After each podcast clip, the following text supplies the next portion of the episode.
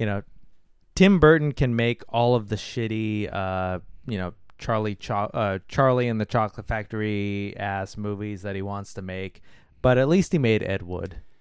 Yeah. Easily in my mood changes from day to day, but easily within my top 5, if not my top 3 favorite movies of all time, Ed Wood. It's just kind of a perfect movie, and especially aspirational to anyone who's ever wanted to do something creative, especially when their visions don't really mesh with what is acceptable. Yeah. And also, it's not like a direct, biopic of Ed Wood. It certainly sanitizes certain elements. It glosses over the darker later years where Ed Wood descended into alcoholism. And monster nudie flicks. Yeah. Honestly, even those movies are still pretty fucking watchable. But, excellent performances that you get from Johnny Depp, Martin Landau. I think he got an Oscar for that shit, right? He won an Oscar for Best Supporting Actor, and Rick Baker won an Oscar for turning Martin Landau into Bela Lugosi. Well deserved. Yeah. He's fucking indistinguishable from later stage Lugosi. Yeah. You got Bill Murray there as well. Right, yeah, as Bunny. You have George the Animal Steele as Tor Johnson. Mm-hmm. Which, again, like they managed to make this shit like pretty fucking uncanny. Yeah, it's probably the most recognizable person, honestly, is probably Sarah Jessica Parker.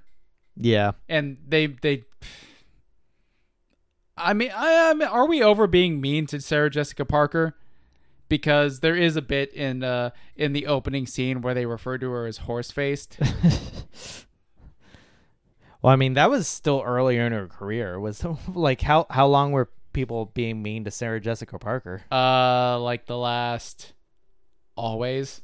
Yeah, I'm not really plugged in on the Sarah Jessica Parker discourse, but I have no real strong feelings on it either way.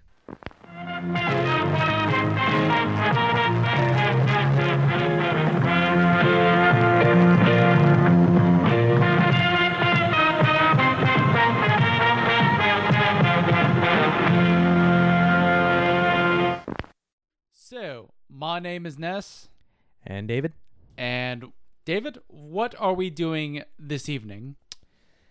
We're doing a follow-up to our previous episode where we didn't really seem to have a clear understanding of what we were talking about, so... Yeah, basically David pitched me the idea of doing our top Halloween specials, and I read that as Halloween specials. Specials that air on Halloween, specifically on TV. Apparently David was just talking about like Halloween media. Yeah, I was thinking like top 10 things that you have to watch during the Halloween season. And so yeah, you might have been my list more clear about that. Yeah, my list included several films. Nathan's did not. And so I decided to, in the last episode, truncate my list and just strike all of the movies from it. And so now we are going to go through a list of our top 10 Halloween vibe movies that you have to watch during the Halloween season. Okay, well, you also didn't say Halloween vibe, so my list might still be a bit off mark, but... Since this was your idea, I am not willing to make any more concessions on this point. Like how the fuck how much can I finesse this point? Just be better at communicating, damn your eyes. It's top 10 Halloween fucking movies. What the fuck else do you want? Anyways, since this was your idea, how about we start off with your number 10? All right, my number 10. Which you don't even have queued up. You have to pull it up. Don't look at the screen. You're going to spoil some shit. My number 10 pick is, tying into our previous discussion, Sleepy Hollow. Oh, you son of a whore. I caught a glimpse of your list on the last episode, and I deliberately tried to pick things that weren't on it, but fuck it, go off. Just Sleepy Hollow, fuck you. It's not a competition. Sleepy Hollow is still a good movie, no matter who's listed on. Yeah, just fucking talk about it. Just fucking do it. All right. So, Sleepy Hollow is an interesting movie. I don't know if it's a great movie, but it is. It isn't. It's probably not a great movie, but it definitely embodies the vibe that I'm going for in Halloween. And I think that's ultimately what we really want to distill down with this countdown is it's not about the quality of the film, it's the vibe. Yeah, Sleepy Hollow is very definitely hot gothic. You know, hot HAUTE. Yeah. Gothic. Read horny. Also, yes. It's got young Johnny Depp in his prime, as well as Christina Ricci. So, you know. Yeah, you know, horny stuff. Yeah. But,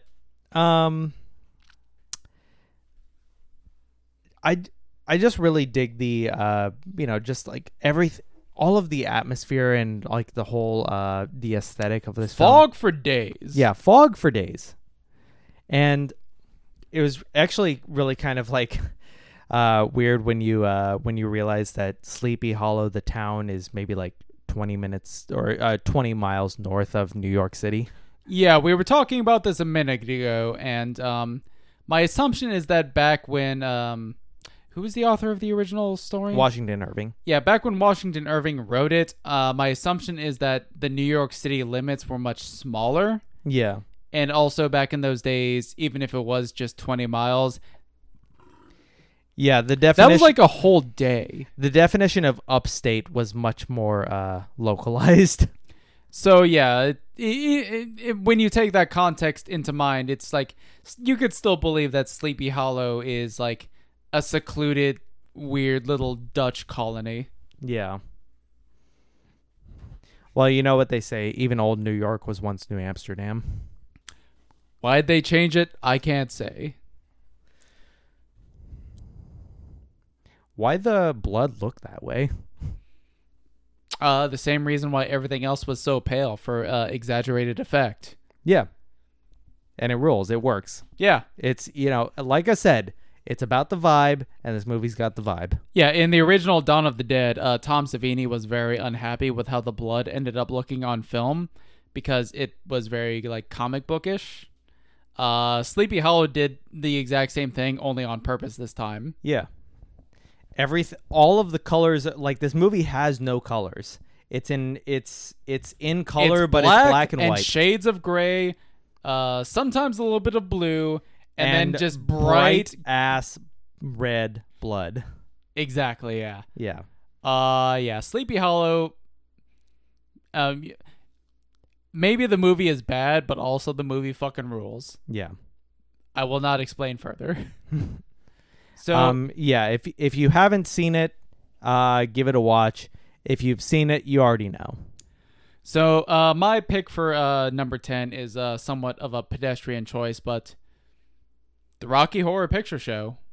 Yeah, I mean, it is a tradition to like try and take in a shadow screen at least once during the month of October.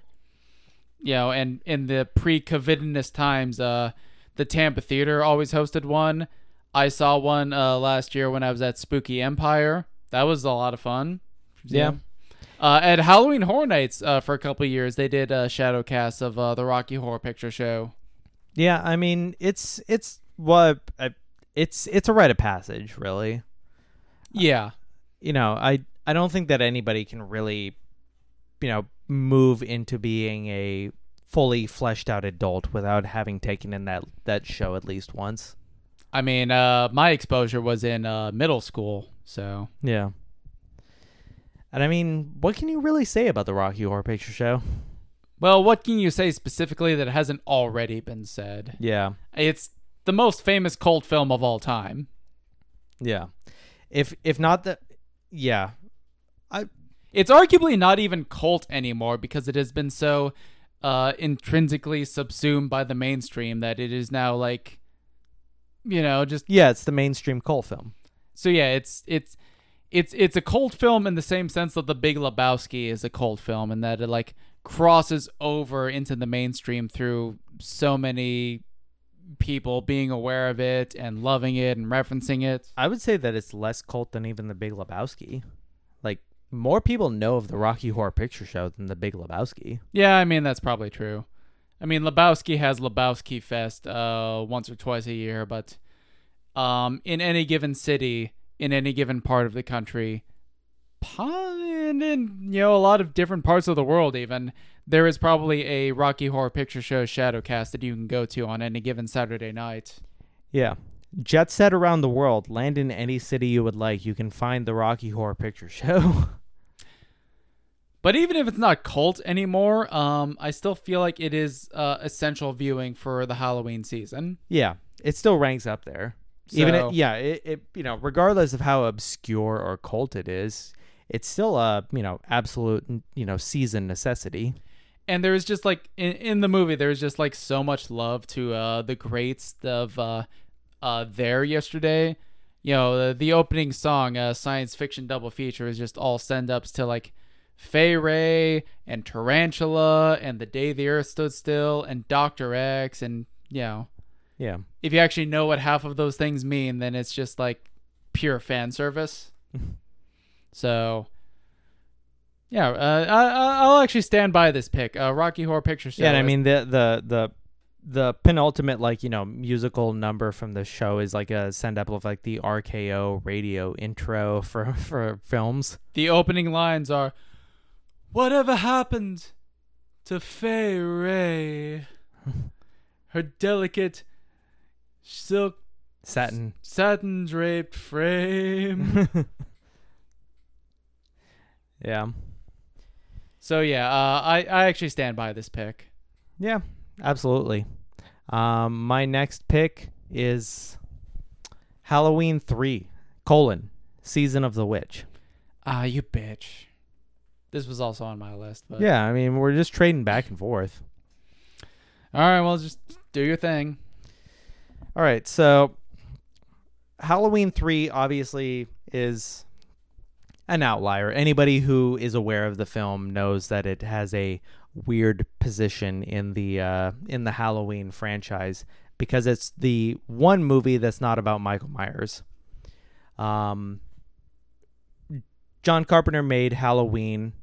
You know, it was supposed to be just like this low budget little proto slasher fic, and then Halloween 2 came out, which was, you know, just a continuation of the first film. And then it was supposed to be a, you know, launching pad that they could use to create like a anthology series. And it would be a bunch of different stories with each Halloween movie that were unrelated, disconnected. They would all just be tied to Halloween somehow. And Halloween 3 was the first film in that initiative. And audiences went and saw the movie, and they were like, the fuck is this? Where's the guy with the white mask? Where's the big knife? Give me the big knife. Give me the white mask. This sucks. And so... Go give me the big knife. I want Michael to cut my throat. Yeah, so Halloween 3 just kind of... ultimately came to stand alone as this weird entry in the franchise that has no relation to any of the other interconnected films, and yet still stands apart from all of them as one of the best movies under the Halloween umbrella. You're looking at me like you want me to say something. I'm actually saving most of my thoughts for Halloween 3 because it ranks pretty high on my list. So okay, so that was my monologue. Yeah. I guess we'll move along. So my number nine pick was Sleepy Hollow, which you've already covered pretty extensively. Things I would add to your thing. Always great to see Christopher Lee. Mm-hmm. Love that Christopher Lee as the magistrate. Yeah. Literal angel of death. Honestly, he's good at it. Christopher Walken kind of like... When you find them in the river, the cause of death is drowning. Christopher Walken kind of got flack for his performance. It was intense. Flamboyant. But honestly, I kind of feel like that it perfectly fits into this particular world where you have like crones shackling themselves to the table before they tell you their fortune so that they don't rip you into shreds. Something that they presumably learn through experience. Yeah. And, I mean, it does reinforce the fundamental truth that Germans are terrifying. Yeah, I mean, yeah, no argument there. I just kind of love this movie because it's basically what would happen if, like, a Hammer horror film had a budget. Like, a big studio budget instead of a Hammer horror budget. Yeah. So, just reiterating all of the points that you said, Sleepy Hollow, check it out if you can. And I believe that is the segue into your number 8. My number 8 is going to be parlaying off what we were just talking about. The Adventures of Ichabod and Mr. Toad. Okay. Yeah, okay. Well, very specifically the latter half of the film. Yeah. More the Adventures of less Ichabod. Less The Wind in the Willows, more Sleepy Hollow, yeah. Yeah, I get you. Yeah, we're not so much going in a jolly trot with some popinjays through the English countryside. Yeah, it didn't occur to me to include that since it's technically a short, but it is fair game, so yeah, go off. Yeah, well, I mean, It was one of the Disney package films from the late 1940s, so part of it. Yeah, it sits in a weird territory where it's like, yeah, it was a short, but it was also part of a package film. But yeah, I mean, no.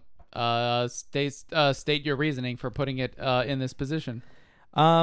The reason that I didn't include it in my list for the last episode was because it was part of Disney Halloween. Kind of the same. We had originally planned a video about spooky Disney stuff, and that's when I was going to talk about it, but that didn't materialize, so I guess we're talking about it now. Well, I mean, we can talk about it later. Yeah, suppose. Yeah. I mean, there will be more episodes. But the Legend of Sleepy Hollow segment from The Adventures of Ichabod and Mr. Toad, I think it really kind of... You know, it has the needle in the red line for Halloween vibes. Question. Do you think that Ichabod was chased by the actual Headless Horseman, or was it Brom in disguise? Because in the original story, it was heavily implied to be Brom in disguise, and even in the Sleepy Hollow, the live-action movie, that got, a reference. And I was chatting with an acquaintance of mine online about how, like, I love Legend of Sleepy Hollow, but I wish there was a version of it that played up the fact that Ichabod was actually kind of a dick and that Brom basically chased him out. It's like, boy, do I have the short for you. I mean, I don't... in the... Debating whether or not it was ultimately... Brom dressed as the Headless Horseman who chased Ichabod out. I don't think that it really matters all that much, though. I think it was the Headless Horseman because there is that bit where he peers down the Headless Horseman's neck and is just like, "Oh shit, there ain't nothing there." Yeah, the horseman just laughs at him. Yeah. So yeah, I prefer to believe that it was an actual ghost. But also, I love this movie because it kind of like paints Ichabod. It frames Ichabod in the way that he was intended to be framed. A dick. An asshole. Yeah. So yeah, Katrina Van Tassel is probably much happier with Brom Bones. Probably, yeah. I mean, Ichabod kind of seemed like I mean, Brom Bones was portrayed as kind of like, sort of a jockey asshole. Yeah, worst you could say about him is that he's a schoolyard bully, but... I don't think he's like, He's hardly Gaston. Yeah. Yeah, he seemed like a, you know, just kind of normal guy. And then Ichabod was kind of just like had like con man energy. Yeah, he was all, it's literally said in the narration that he was going to marry Katrina, not because he particularly liked her, but because, you know, the old man's going to die one of these days and he can't take it with him. Yeah. So yeah, fuck Ichabod. Yeah. So what's the next item on your list? My number 8 is a recent one, The Conjuring. Hmm. Yeah, I believe you, Mom, and I all went to see that one together. Yeah, I think we saw it as, you know, kind of like a family deal. Yeah, and that movie gave me mud butt. Movie was scary as shit. Yeah, that was a genuinely scary movie. I need to rewatch it again, but it did kind of lose me in the third act where it got into like the really heavy exorcism kind of vibes, you know? Yeah, and I can see that, but like the rest of the movie was so immaculate that... Yeah. Bowel-shatteringly terrifying. Bowel-quiveringly terrifying. Jesus Christ in heaven. Like, okay, so these sorts of movies like Insidious and Sinister get like a bad rap for being like, boo, scary face. The Conjuring is not boo scary face. No, it is not. This is like real horror hours. Oh my God. It is like The Exorcist of its time. Honestly, I'd rather watch The Exorcist than rewatch The Conjuring. Oh yeah, any day. Yeah. Like The Exorcist is way less scary than The Conjuring. For the first two acts of that film. Yeah, the Conjuring is fucking horrifying. Yeah. Oh, you want to hear a funny thing? It's like I was still working at the deli when The Conjuring was out, and I came in like a day or two after seeing it and was saying to a coworker, like, oh yeah, The Conjuring, that's like super fucking scary. If you want a real horror movie, go see The Conjuring. Day or two goes by. I come back into work when she opened. She's like, hey, yeah, asshole. She just walks in and has cartoonish, like, you know, Garfield-style vertical hair. No, better yet, she's like, hey, asshole, I went to see The Conjuring. Fuck you. Yeah, because she was, like, actually, like, a spiritualist who believes in all of this silly bullshit. Oh, yeah, she fucked up. Yeah. She did a bad football. Yeah. Yeah. I don't really believe in, like, ghosts and, like, all this, like, silly Elaine Warren shit, but, like, this movie still scared the shit out of me. No, yeah, I don't believe in any of that kind of stuff, but like it's still fucking like one of the most horrifying moments that I ever had in a film was like they're in the yard talking and like Elaine Warren is like, you can just see her eyes looking at something over the shoulder of someone that she's talking to, and then it cuts to the opposite view and you just see that person talking and like the feet swinging from the tree over the person's shoulder. Another thing I love, yeah, that was a good moment, but another thing I love about this movie is like all of the characters' reactions seem natural. Like there's kind of like the jarhead, like jock cop who doesn't like believe in ghosts and demons and all that shit. And then he like sees some ghosts and demons and all that shit. And like his character, oh shit, these ghosts and demons and shit are real. Well, that's the thing is like his character remains fundamentally unchanged, but like he's not going to deny that the thing he saw didn't happen. Yeah. He's like, no, I don't believe in ghosts and demons and shit. Oh shit. Well, it's because there's fucking ghosts and demons and all that shit. Yeah, that seems like a very natural way that this sort of character would kind of like deal with this. Yeah, James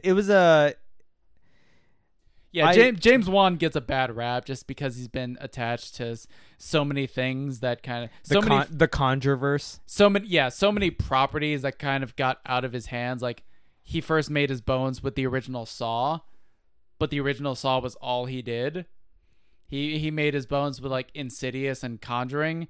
But the originals of those, I'm pretty sure, are all he did. Maybe he did The Conjuring 2, or maybe he did Insidious 2. I'm not sure, but, you know. Even the first Sinister movie, I thought was pretty good. It was a neat idea. You know, I'm kind of here for like haunted media sort of stories. Yeah. That was very much more like boo scary face though. Yeah. Though I don't think James Wan actually had anything to do with Sinister. No, yeah, but they all kind of get lumped in together. That's true. Even though I don't think Sinister was even Blumhouse. No, yeah, Sinister I think was Blumhouse. Yeah. Could look it up real quick, but I'm not sure. Has Jason Blum ever made a movie?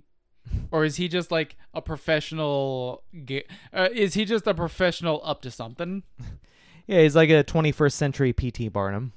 Well, it's clearly worked out very well for him. Yeah. Can't argue with the results. Yeah, budget $3 million.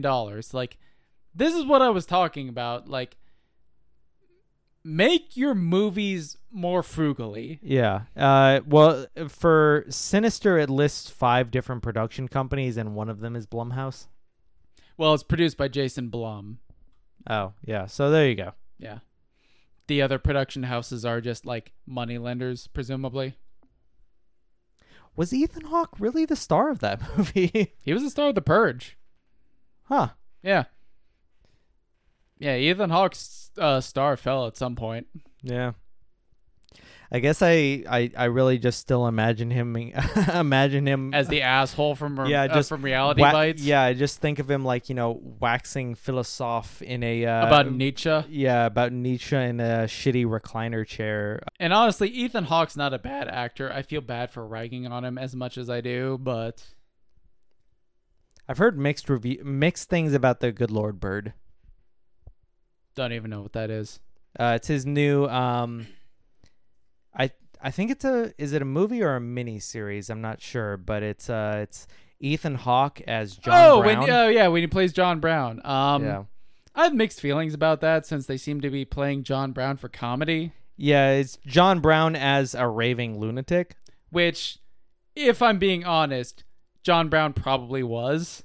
Well, he was a lunatic in the sense that he was the only sane man in an insane time. No, he literally thought that he was on God's mission to free the slaves.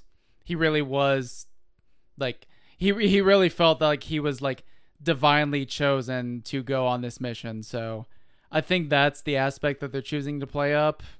Yeah. Then again, he's living in a society in which, you know, he's living side by side with people who own people. Yeah, and I wish that's the aspect that they had played up, not John Brown, like... as David Berkowitz almost. Yeah. Well, I mean, that's what I'm talking about. Like, John Brown was... I would have preferred if they played him as just like... John Brown was like somebody who could like, you know, see clearly through an insane filter. Yeah, but I mean, I haven't watched the series, but just based on the trailers, that's not how they're playing him.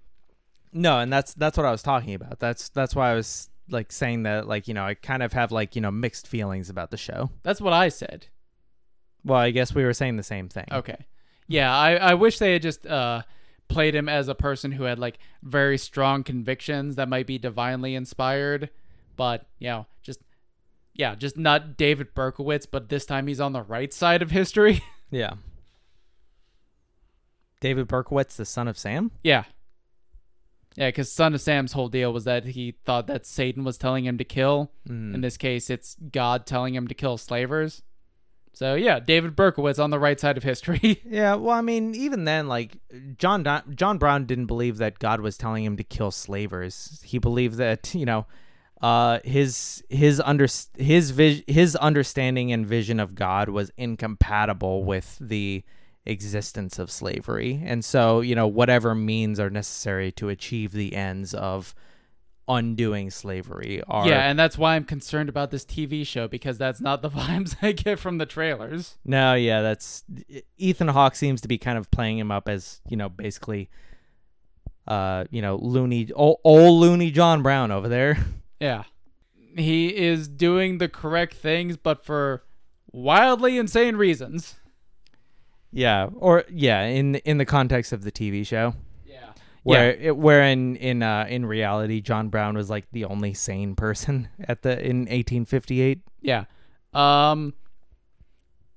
guess this is as good a time to say it as anywhere, but In college, I had a professor who tried to claim that John Brown was a terrorist who needs to be disavowed, and I just want to say, fuck him.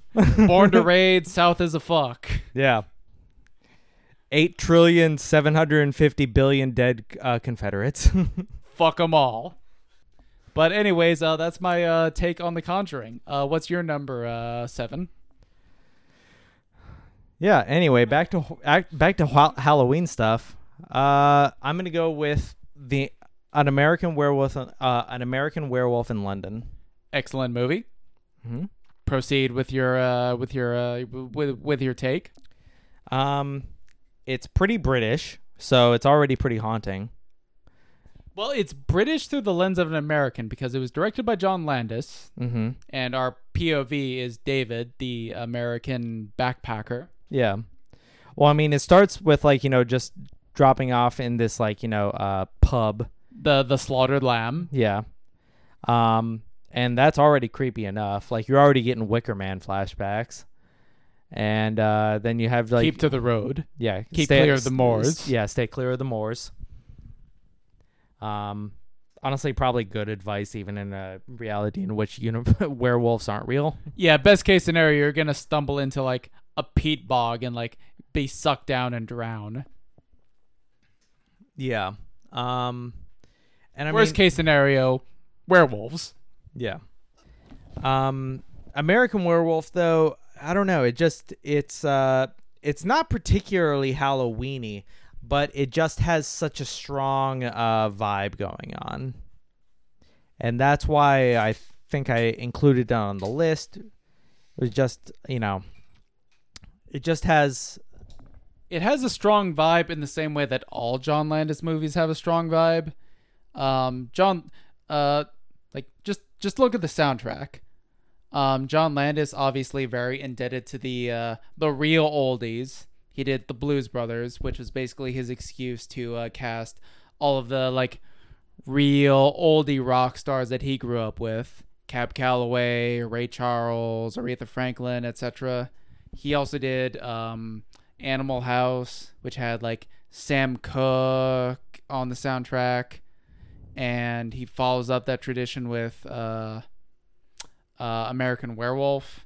So, like, he definitely has a vibe that he likes to blue, blue, blue, blue, dig, dig, dig, blue, blue, blue, blue, dig, dig, dig, ball, ball, ball, ball, ball, bang, dog, dang, dang, dang, dig, dog, dig, dig, blue. Yeah.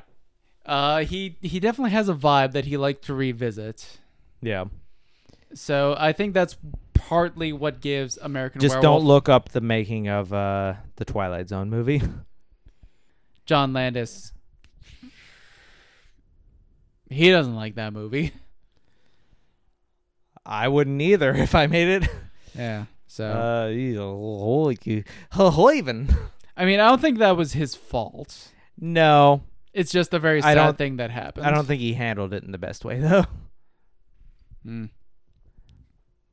Well, anyways, yeah, American Werewolf in London. It has a strong vibe because John Landis has a strong vibe. Yeah. I mean, the horror comedy itself is a great Halloween mode to be in. I went to a panel at Spooky Empire last year about mixing horror with comedy, and one of the questions that one of the panelists asked the audience was like, what do you think a good horror comedy is? And the first thing that came to mind was American Werewolf in London. Yeah. It's kind of the perfect horror comedy. Yeah, it's like that and, like, maybe Evil Dead 2 are, like, the closest syntheses you can achieve. You know, also another excellent option for the horror comedy is Shaun of the Dead. Yeah. Yeah, call it a coin flip between American Werewolf and Shaun of the Dead over what the perfect horror comedy. Yeah, pretty much. Yeah. Because honestly, it's been a minute since I've watched Evil Dead 2, but I remember that being my least favorite of the trilogy. Really? Yeah. I always liked the original the most.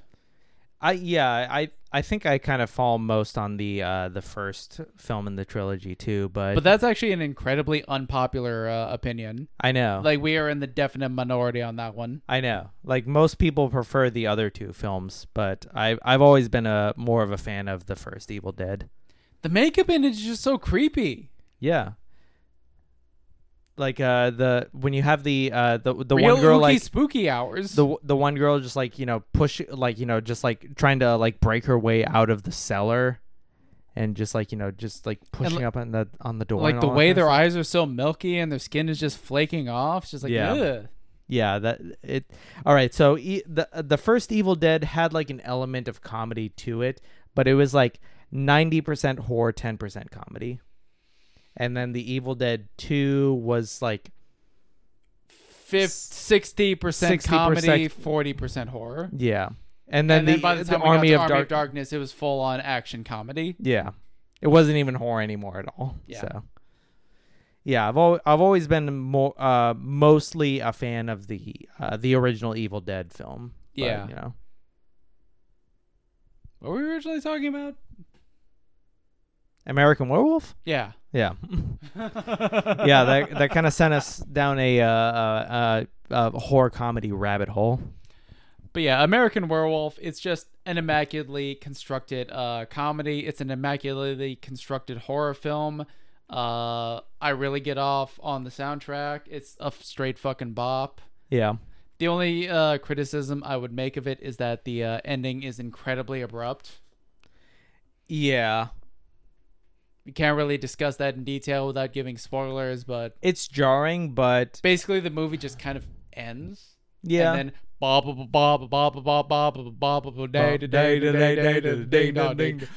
blue, blue, blue, blue. Etc. All right, so are you doing the bass part, or am I doing the... who's doing the melody?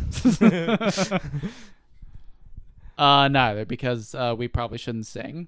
Yeah. Neither. I don't think either of us are very good at it. Not particularly, no. No. All right, so what's next on your list? Jesus, what number are we on? 7? Yeah, what was the last one you talked about? I think it's 7. Last one I talked about was The Conjuring, so yeah, we should be on number 7. Mine is House of 1,000 Corpses. Okay. A movie that actually does take place on Halloween. And I think I was always more of the Rob Zombie vibe than you ever were. Well, as a teenager, I had like, I don't know, almost like as stupid as it sounds, almost like a religious experience watching The Devil's Rejects in theaters. The Devil's Rejects fucking ruled, and it is the best movie of the current Firefly trilogy, but it's not very Halloween-y. No. It is kind of summery. Like 90 or like at least 66% of the movie takes place during broad daylight in Texas. So it is a very like sunny movie. Yeah. Which I don't feel is entirely appropriate for Halloween. I actually saw Devil's Rejects before I saw House of 1,000 Corpses. So did I. And then I went back and watched House of 1,000 Corpses afterwards, and I was like, I mean, it's definitely good, but not as good. So I feel like I was a little bit spoiled, you know, in that regard. I mean, for what it's worth, Rob Zombie doesn't like House of a Thousand Corpses very much either. It was his first feature film, and, you know, when you are a creative type, it is often very difficult to revisit your early efforts. Yeah. Especially since... Yeah, just look back at the first episode of our podcast. Or the last episode of our podcast. Yeah. They're all equal. They're all shit, just in different ways. Yeah. House of 1,000 Corpses also had like production problems where like it got taken away from him at several times because it was threatened to be slapped with an NC-17. It got shuffled around different studios. At one point, he just like, it was so devalued that he was able to just like buy it back. And able to get it finally distributed by, I think, Lionsgate? Yeah, I believe so. Yeah, but originally it was a Universal picture until Universal decided that they didn't want anything to do with it. Same with MGM, I think. Until they decided to make a Halloween Horror Nights house out of it. Yeah, Rob Zombie eventually reconciled with Universal, but So yeah, he made two whole Halloween movies about it.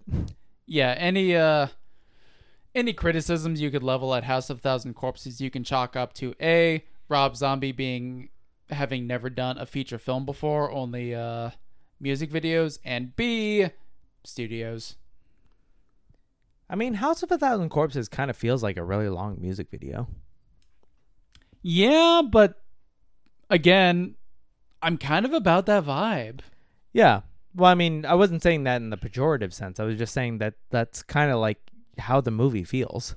And I'm kind of about that vibe. You know, that's why I put it on my list. Yeah. It's like if like Over the Garden Wall is like classical Halloween vibes, this is like dirty, shitty, like white trash Halloween vibes.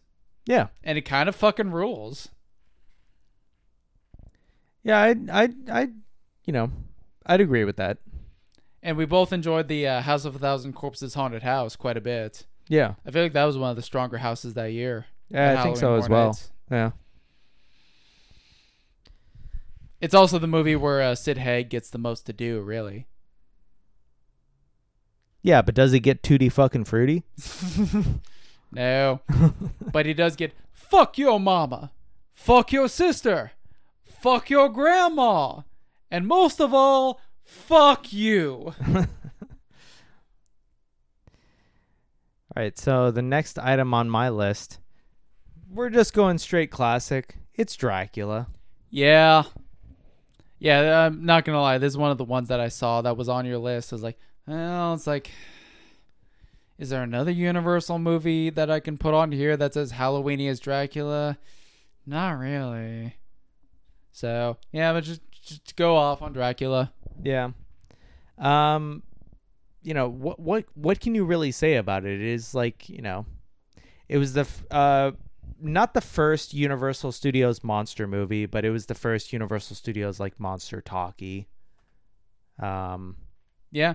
Because before this, there was just the Phantom of the Opera and in terms of sound movies, there was the Cat and the Canary, which I believe is lost.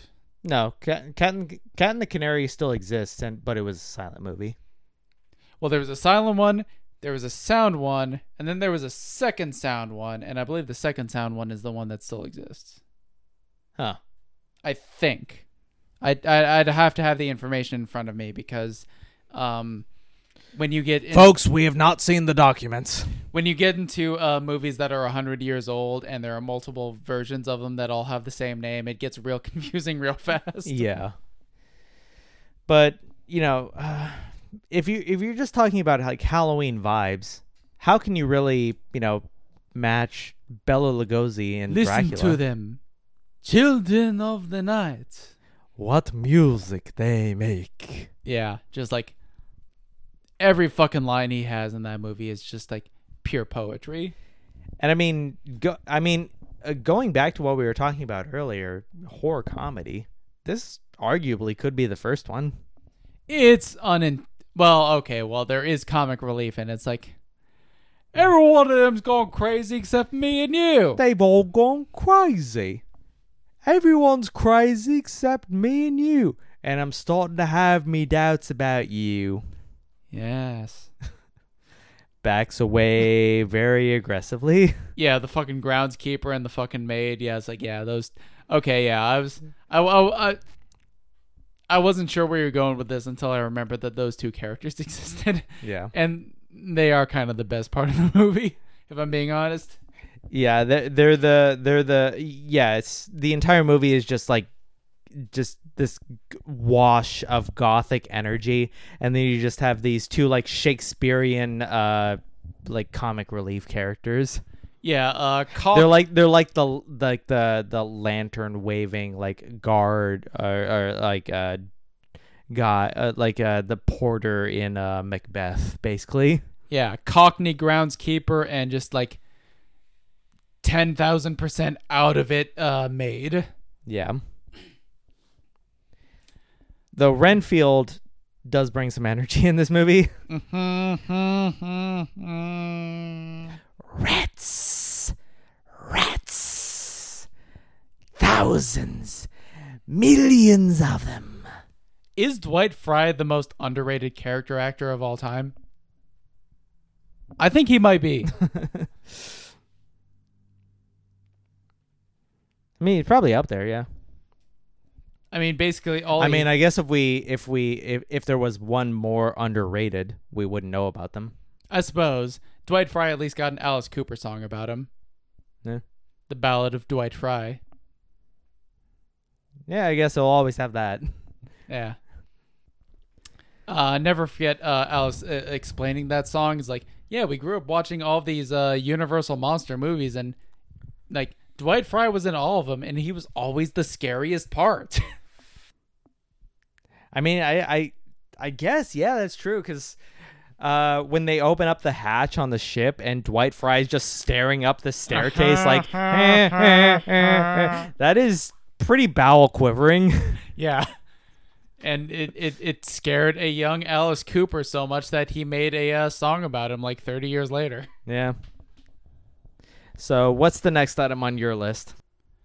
So number 6, I don't know if it's still controversial to like this movie or not, but my pick is The Blair Witch Project. I don't think it's controversial to like The Blair Witch Project anymore, so...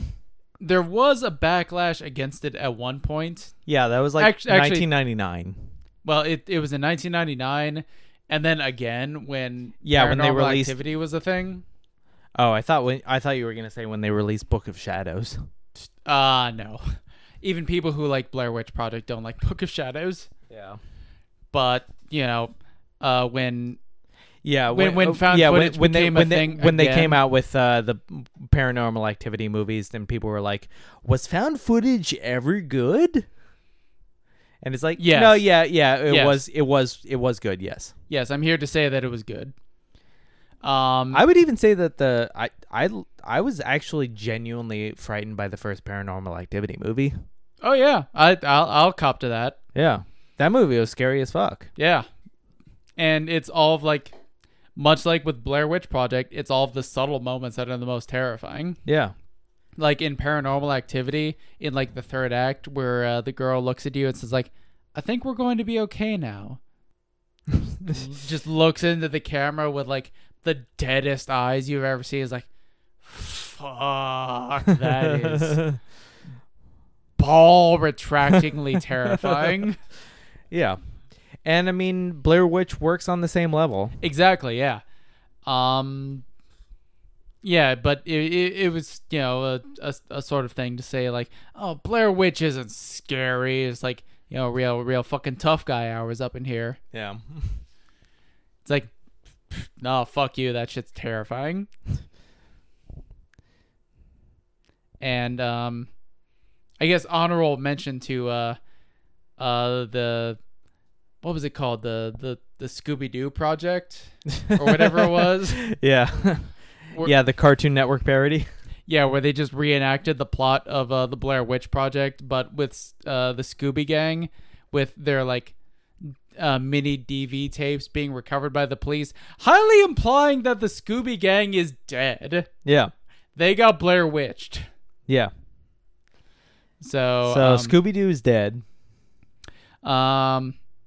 Also, I just want to give a quick shout out to the fact that I think Daniel Merrick, one of the writers and directors on Blair Witch, is a local guy who I think still lives in Sarasota. Yeah, well, I mean, we went to that screening at the Tampa Theater where he was doing the, meet and greet and like question and answer after the film, right? Yeah, real nice guy. Yeah, he seemed cool. Yeah. But what's so yeah, that was number 6. So I think we're going to take a quick commercial break before we come back with number 5. Is that right? Yeah, it sounds about right. All right. So we will be back in a moment or two. Halloween doesn't have to be spooky. Not with Easter Seal Safe Halloween coupons. The safe treat that gives treatment. Safe Halloween coupons are good for treats at stores and restaurants. Give them to trick-or-treaters or treat yourself. Give Easter Seal Safe Halloween coupons because Halloween should be warm and friendly. Coupon books available at area Burger Kings, NCNB banks, and AMC Theater. And we are back. I believe it is number 5, and it is your turn. All right. The next item on my list is keeping in theme with the last item, which is The Wolf Man. The Wolf Man. Okay. I thought you were just running off of like the concept of wolf men. No, yeah. The 1941 film, The Wolf-Man. Okay, yeah. That is a good one. It is curious to me that you ranked it so much higher than Dracula, which I thought was one of your favorite films of all time. They're both up there. For me, it was kind of a toss-up, and it kind of sort of came to a question of just like, what was more Halloween-y? And for me, if it's me, I'm going vampires all the way. I know, but the Wolfman has a lot of fog in it. Does have a lot of fog. But yeah, the Wolfman is an excellent film. Yeah. Honestly, I kind of even like the remake. Again, Bela Lugosi. Yeah, well, briefly. Yeah. He's there for like 10 minutes. But yeah, you're talking about the character named Bella. Yeah. But you're talking about the 2009 Wolfman? Mm-hmm. Yeah, honestly, I enjoyed that movie. Yeah, it was clearly made by people who had a lot of love for the original. Benicio del Toro actually owns the original, like, silver-headed cane from the original movie. He's that big a fan of the original Wolfman. All right, well, that's just nerd shirt, so. Yeah. But just, like, it deviates. Honestly, I feel like the 2009 or whatever it was Wolfman is kind of the perfect remake in the sense that it deviates a lot from the original, but it still manages to keep the spirit of the original, which is what a remake should do. Yeah. Well, I mean, I think that if you're going to remake a film, it should improve on any of the perceived flaws of the original. Or if not improve, since I don't think the original Wolfman needed improving. Yeah. At least do something different. Yeah. Which it certainly did. I don't think that the original Wolfman really had any notable flaws. It just took it in a different direction. Yeah. Worst thing you could say about the original Wolfman is that it's probably a bit slow for contemporary tastes. Yeah. But that's it. Otherwise, it's, you know, a perfect movie. Yeah. And again, the vibe. The vibe. Can't forget the vibe. Although there is no shot of the full moon in the entire movie. So that does have to count against it. Yeah. But, I mean... But on the other hand, the poem. Yeah. Even a man who is pure of heart and who says his prayers by night can become a wolf when the wolfbane blooms and the autumn moon is bright. Precisely, yes. So, yeah. Wolfman fucking rules. I would still probably put it behind Dracula, and of course, my favorite Universal movie, monster movie, is Creature from the Black Lagoon. Yeah, yeah, Bride of Frankenstein should be in that conversation as well, but I'm a Creature fan. Yeah, so you know, shot about an hour north of where we're sitting right now. Yeah, they used to do a whole festival there, kind of like Blobfest. Yeah, Creature Fest. Yeah, kind of like Blobfest and whatever podunk fucking town that the Blob was shot in. Somewhere in Pennsylvania, I think. I don't know. But yeah. Silver Springs used to host like an annual Creature Fest, which sadly doesn't seem to be a thing anymore. Yeah. Rip in peace. Is Rico Browning still alive? He is. Yeah. Yeah. I got his autograph last year. Yeah. Yeah, at Spooky Empire. He was there. I got him to sign my... My Creature from the Black Lagoon vinyl toy. Nice. Well, the next pick on the list is yours. Yep, and for number 5, I'm going with The Changeling. Interesting pick. Yeah. Well, I wanted a good old-fashioned haunted house movie on the list, and I feel like The Changeling is one of the best. Yeah. I haven't seen The Changeling in a long time. It was featured on The Last Drive-In, so you can watch it on Shudder right now. Yeah. But yeah, I remember that from childhood because I was like, it was one of Mom's favorites. Yeah, that and The Woman in White. I watched that particular movie a lot as a kid. Which that one actually, you know, takes place on Halloween. So yeah, that's also a highly underrated movie. But I already put Changeling on the list, so Changeling's what we're going with. Yeah.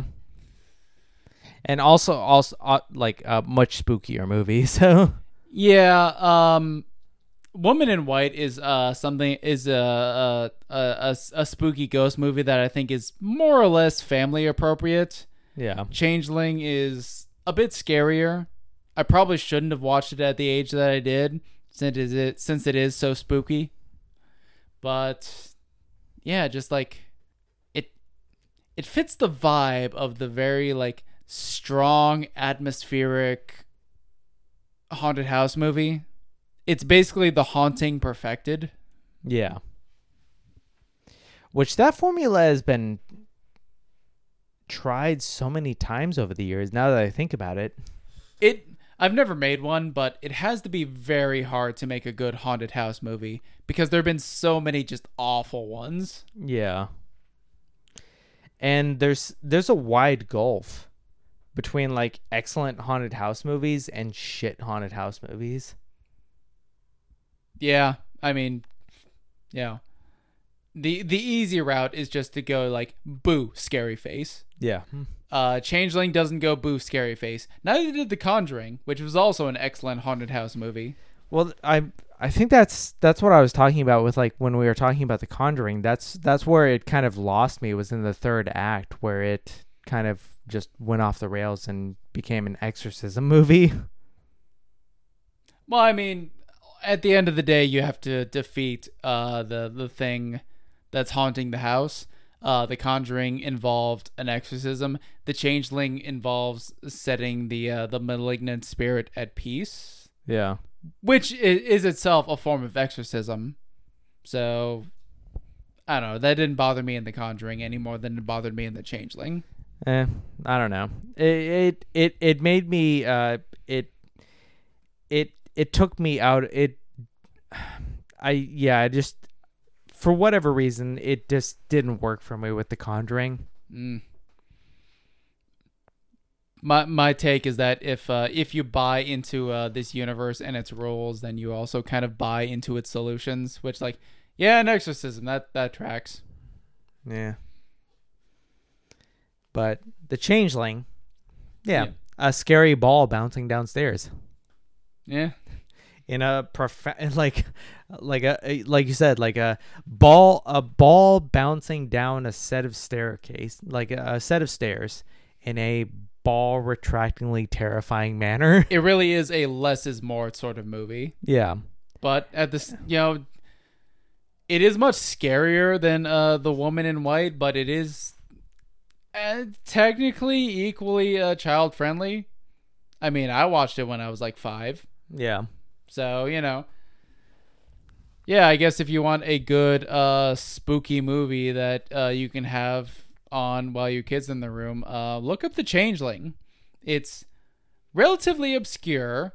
Yeah, it gets overshadowed by movies like The Haunting and, you know, The Haunting of Hill House. I actually have a book by Rue Morgue magazine on like the top 200 lesser known horror classics listed alphabetically, and The Changeling is in there.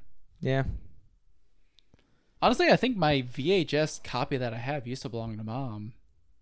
No, yeah, it did. Yeah, so.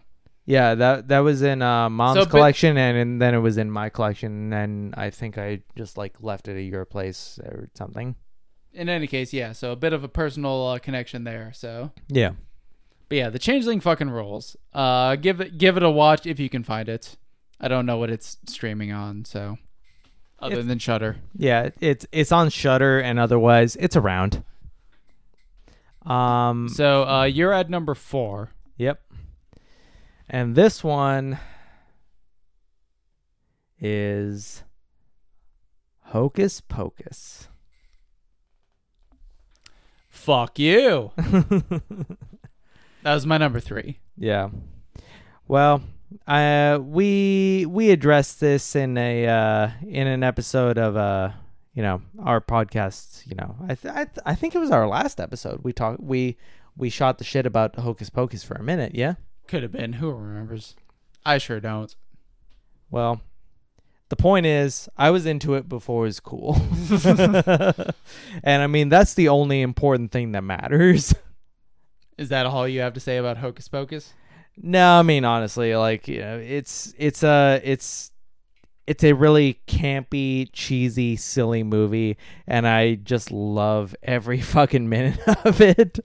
It is a lot of fun. Yeah, I love fucking Bette Midler's musical number that comes out of nowhere in the middle of the film. I Put a Spell on You. Yeah. Honestly, my first exposure to that song. Yeah. Well before I knew who Screamin' Jay Hawkins or Arthur Brown was. Yeah. Sarah Jessica Parker pops up in this one as well. Yeah. I don't know if we talked... Making her second appearance on the list. Yeah. As the hot one. Yeah. Yeah. I think that's... an important part of Hocus Pocus is that... this is a very horny movie. Well, it's a very horny movie, but also the only people who remembered this movie at like more than 6 weeks after it was released are either women or gay. Eh. Well, yeah, I mean, it's got Bette Midler in it, so yeah, that answers one side of that equation. And I mean, we watched this we had in 1999, we moved from San Diego, California, to the greater Tampa area, Florida. Roughly a 3,000-mile drive, and we watched this movie on repeat. Yeah, we had a a 9-inch TV with a built-in VCR that was bungee corded to the middle seat in our minivan. Yeah. Sadly, that TV no longer works. I tested it out and it ate one of my tapes. Yeah. Soldier put in a good fight. Yeah. So it goes. But we drove across the country about 3,000 miles with like this and I think a couple of Winnie the Pooh tapes. But basically what you're saying is we watched our Hocus Pocus tape until it wore out, and all y'all haven't put in your time. Yeah. Yeah. I deserve my stripes on in the Hocus Pocus fandom. Okay. All y'all motherfuckers don't know shit about Hocus Pocus. So is that all you have to say on Hocus Pocus for now? No, it's not all I got to say, but that's all I'll say for today. All right. Well, my number 4. So on a lot of lists of Halloween movies, you see Coraline. Mm-hmm. I'm going Paranorman. Okay. That's a good pick because it does take place on Halloween.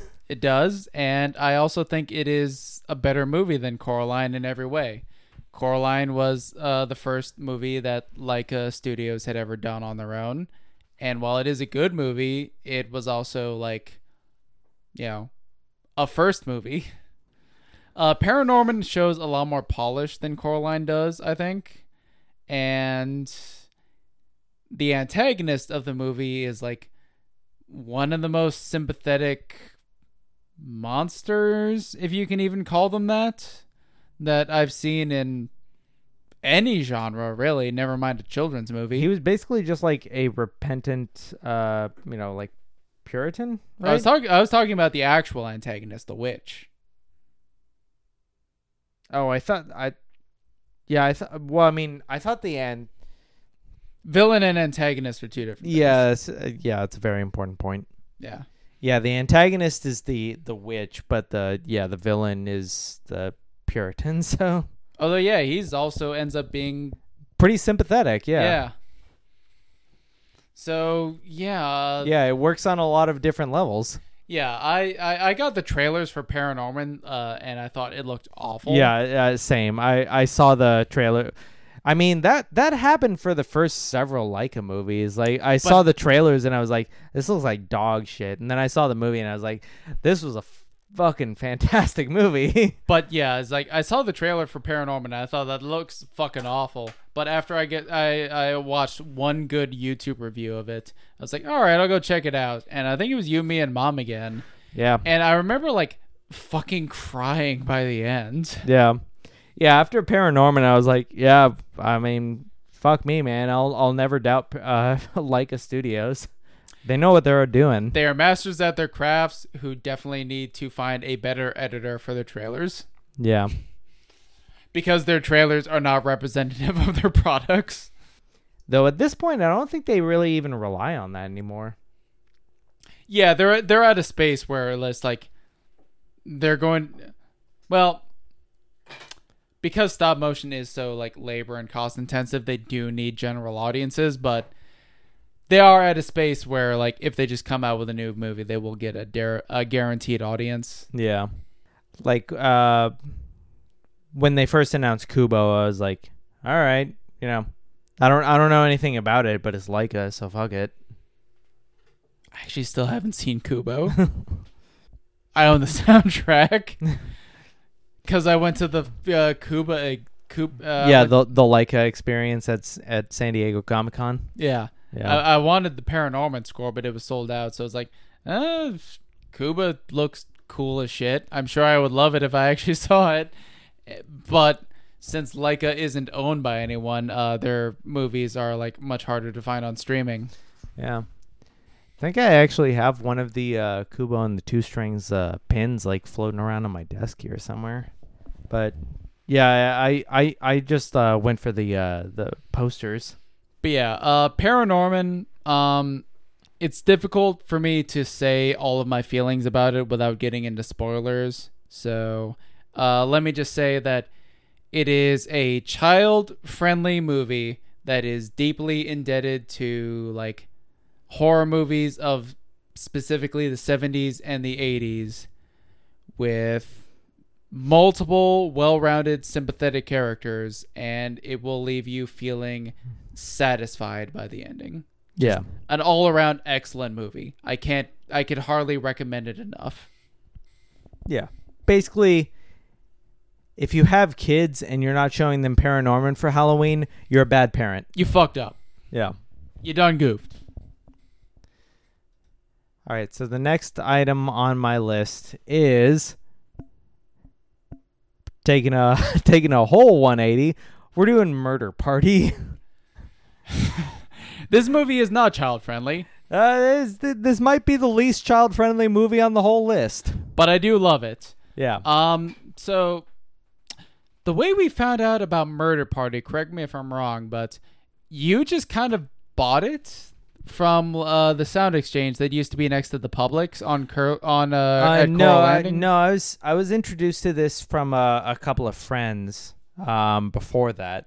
Oh? Yeah.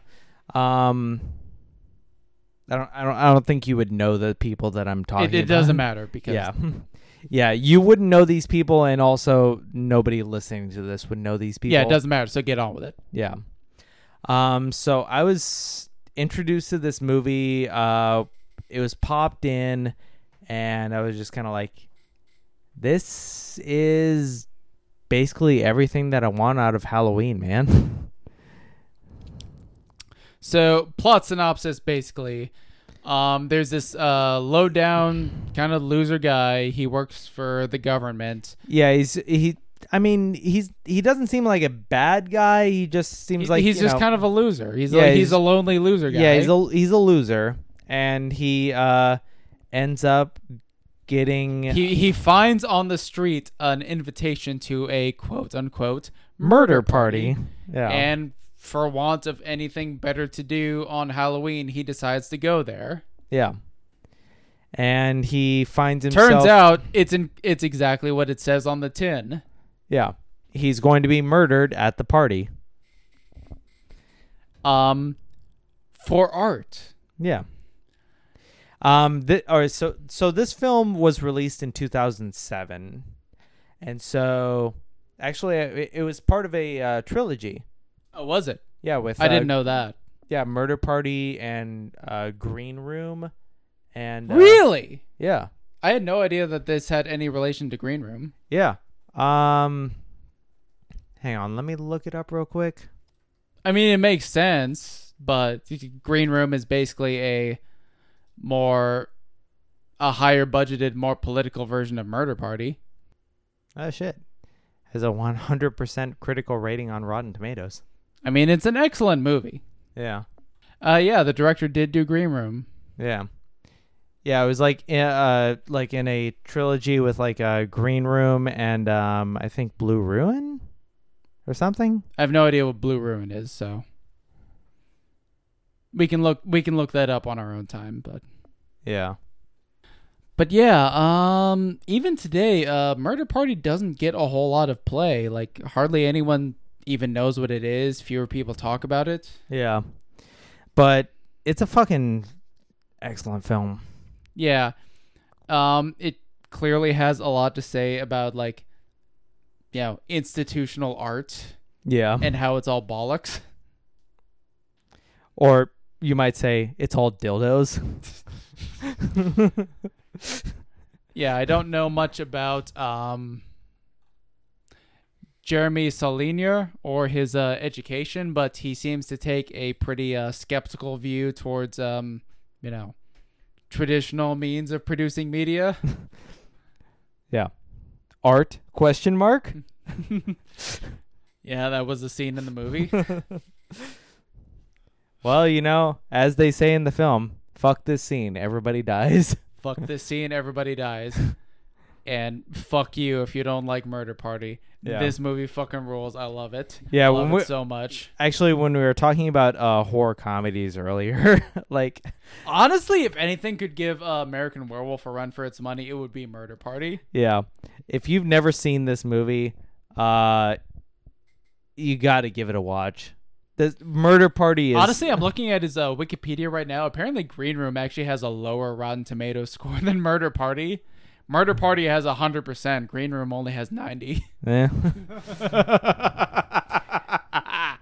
You know what? Honestly, I've seen both of those movies, and I like Murder Party more than I like Green Room. Well, there's no Nazis in it. Yeah. I think.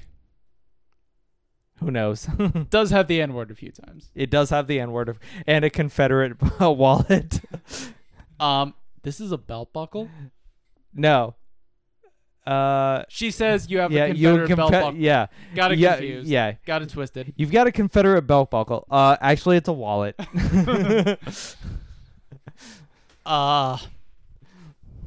Yeah, Murder Party fucking rules. I really don't want to even describe it any more than I have to because, like, it really just needs to be... I want you to see it the way that I saw it, which was knowing nothing. I shouldn't even tell you that it was from the director of Green Room. You remember when we were eating popsicles? I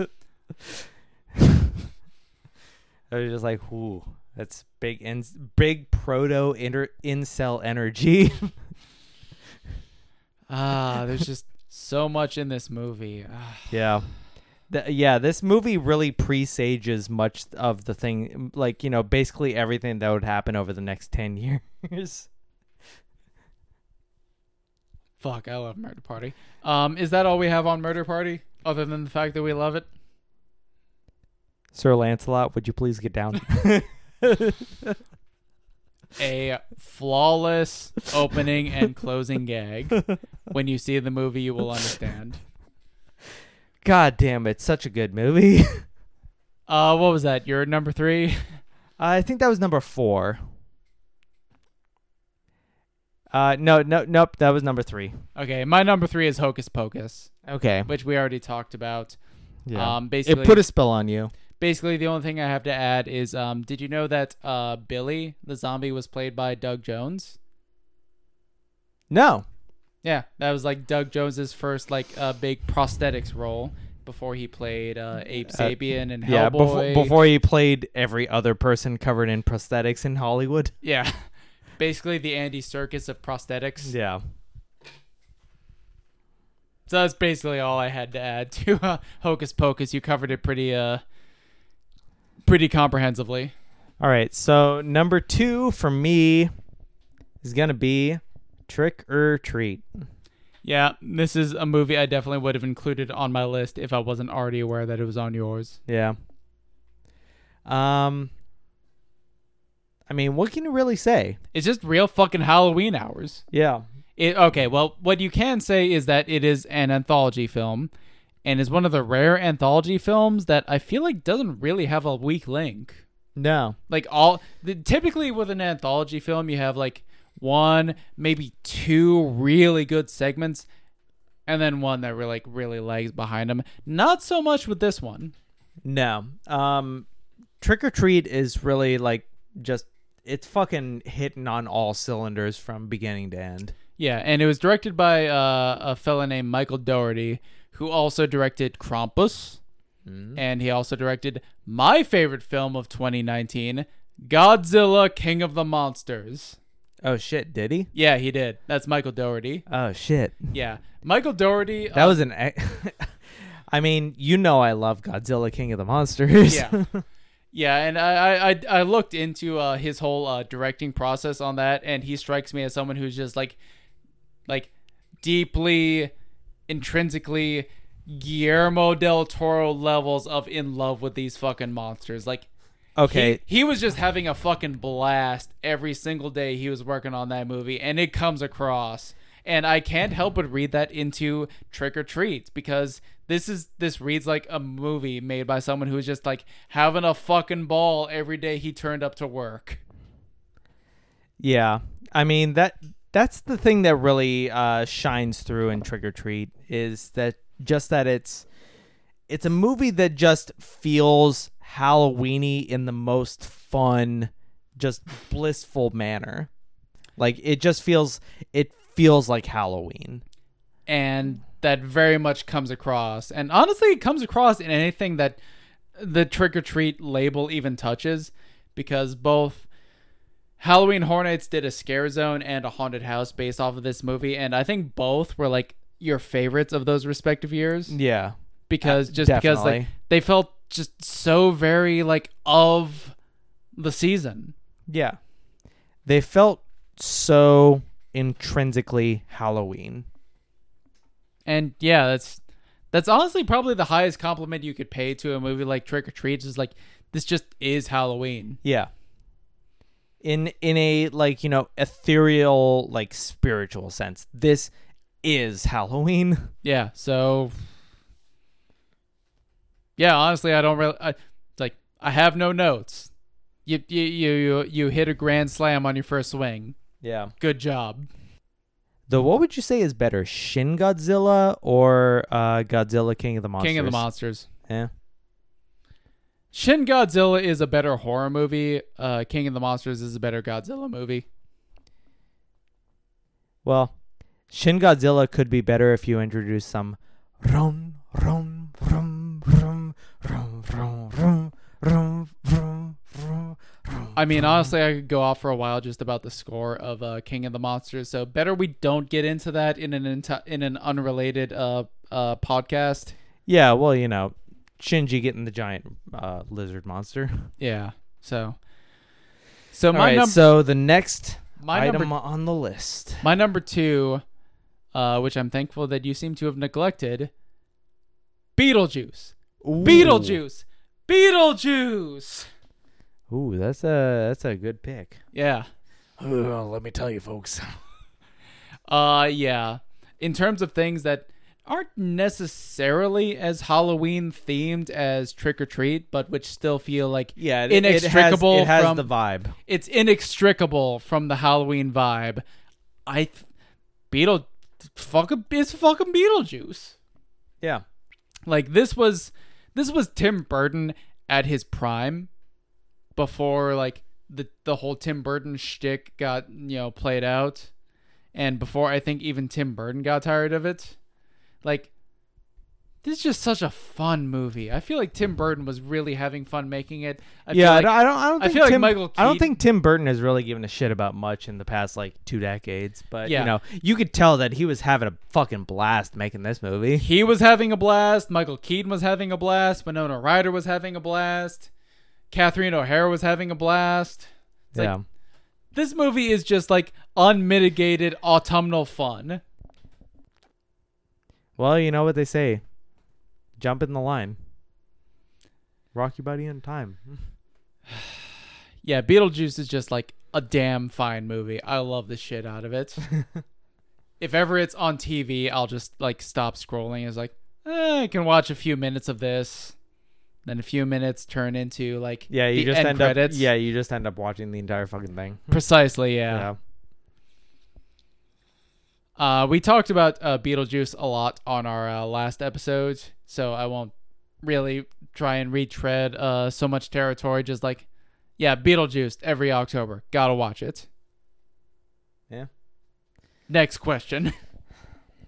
All right, so we're now down to number one. Number one. For me, what can you pick but Halloween? I can tell you what I picked aside from Halloween. Halloween 3. Well, I mean, that was also on my list, but just much higher.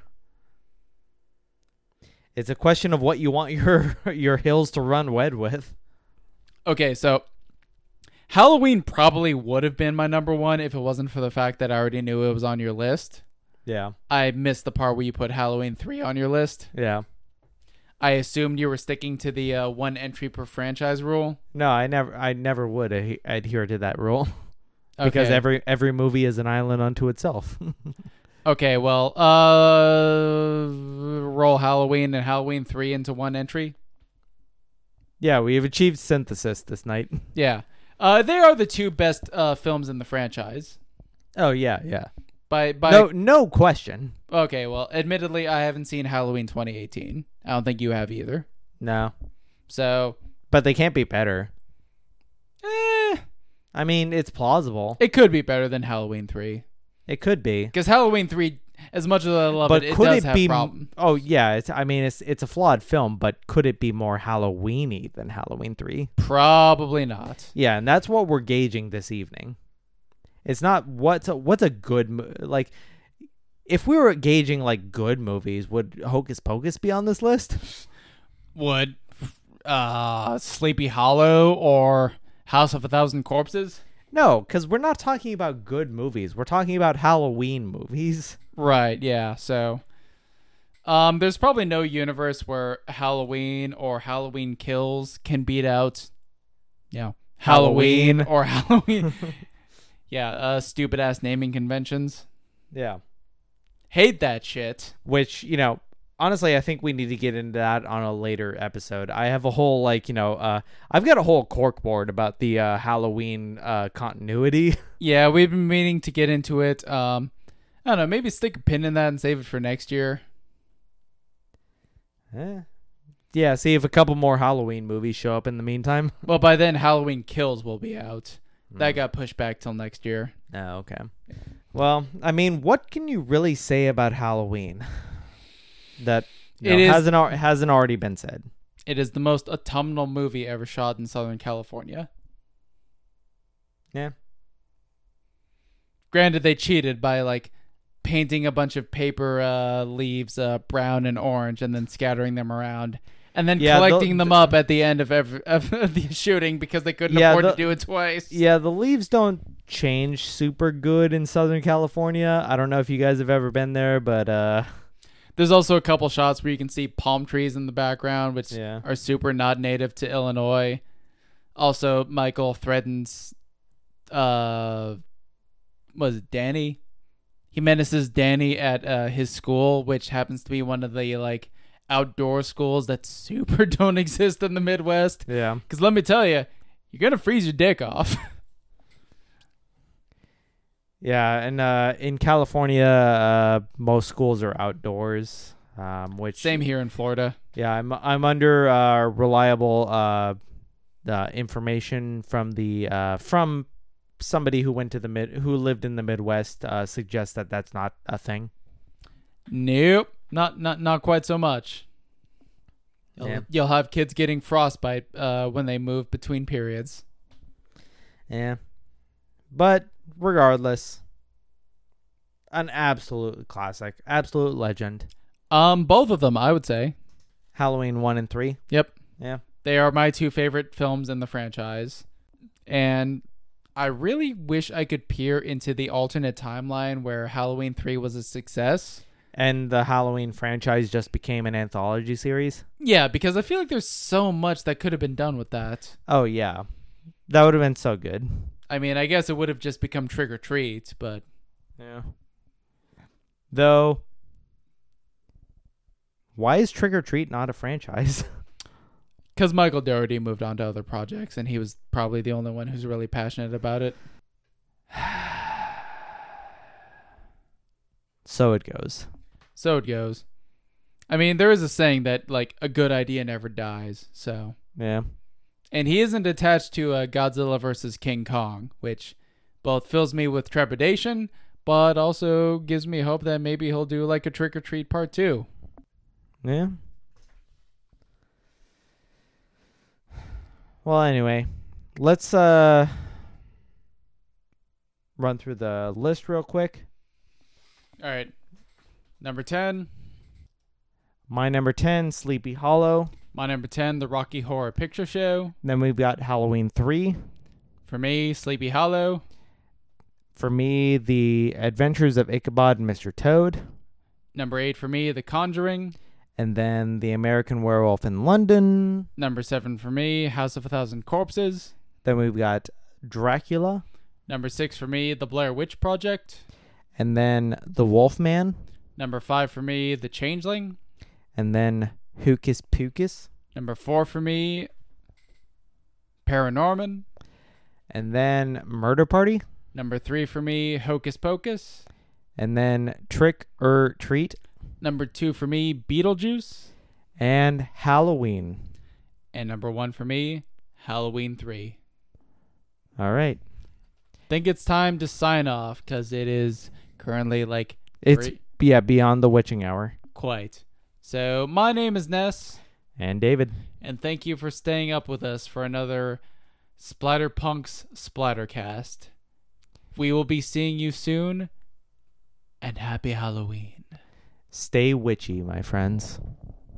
Trick or treat, trick or treat, trick or treat for Halloween. When the pumpkin shells cast evil spells, your little white house turns green. Your little white house turns green. Your little white house turns green. Every post is a ghost if you got a witch's brew. And if you want your gate to circulate, oh, we can do that too. Trick or treat, trick or treat, trick or treat, trick or treat, trick or treat for Halloween. When ghosts and goblins by the score, ring the bell on your front door. You better not be stingy or your nightmares will come true. Woo!